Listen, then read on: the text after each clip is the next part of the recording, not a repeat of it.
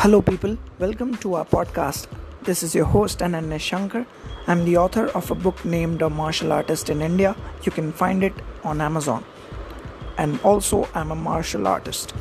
So, before starting today's podcast, uh, I want you all to please rate and review us on Apple Podcast and Podchaser. So, today we'll be uh, taking our first episode of Bruce Lee podcast season. So it would be a quick biography and summary from uh, different sources which I have gained. So today about Bruce Lee, it would be an awesome podcast. So let's get started. So Bruce Lee was born in USA, but his parents were Chinese. His father was an actor, and Bruce Lee was also an actor since childhood. At that time in Hong Kong, it was under British rule. So the Chinese were uh, discriminated by the Britishers, and this affected Bruce's life also.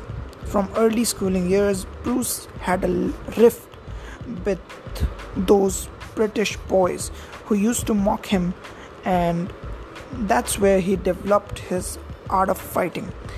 Uh, because in the formative stage, uh, you, if you learn something uh, that will stay with you forever long. So he was always into fighting, and to make him calm, his father took him to IP Man because he didn't study well, but he had a soft corner for martial arts. He thought that after training in martial arts, he could teach uh, people a lesson. So that's why he went to IP Man for uh, learning martial arts.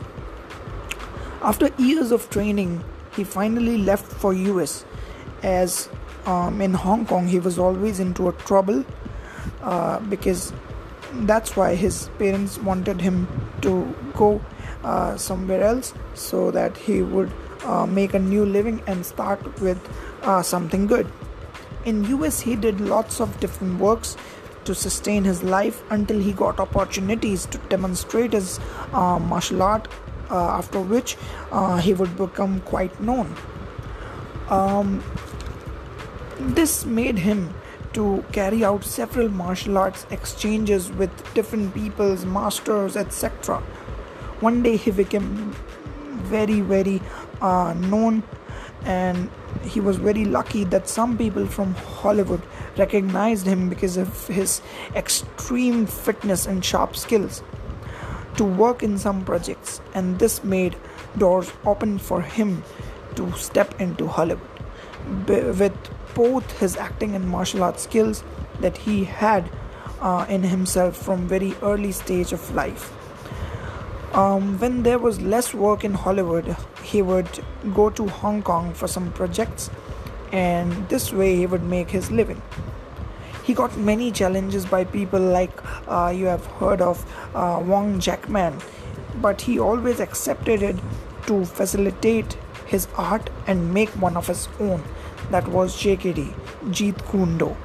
He wanted all styles to get interconnected so that every useful thing in a particular martial art remains with people practicing Jeet Kune Do.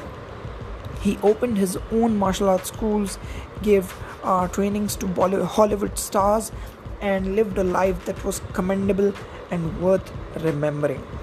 Um, I really uh, like his uh, liked his biography, and I was truly motivated by him because he was such a person of uh, great integrity and moral uh, uprightness.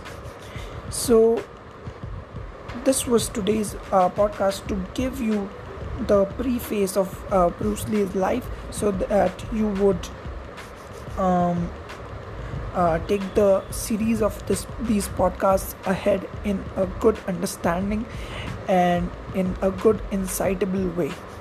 So in next episode we would talk about his death uh, my perspective upon deaths and the philosophies of death related to martial arts. So i hope to like this podcast. And for more uh, connecting with me you can uh, follow me on instagram i will be linking uh, my instagram in the description you can uh, also buy my self-published book from Amazon. It would be very grateful if you study uh, uh, about martial arts, and I will link my other handles where you can connect with me. So, till then, take good care of yourselves, and I'll see you in the next episode. Till then, bye bye. See ya.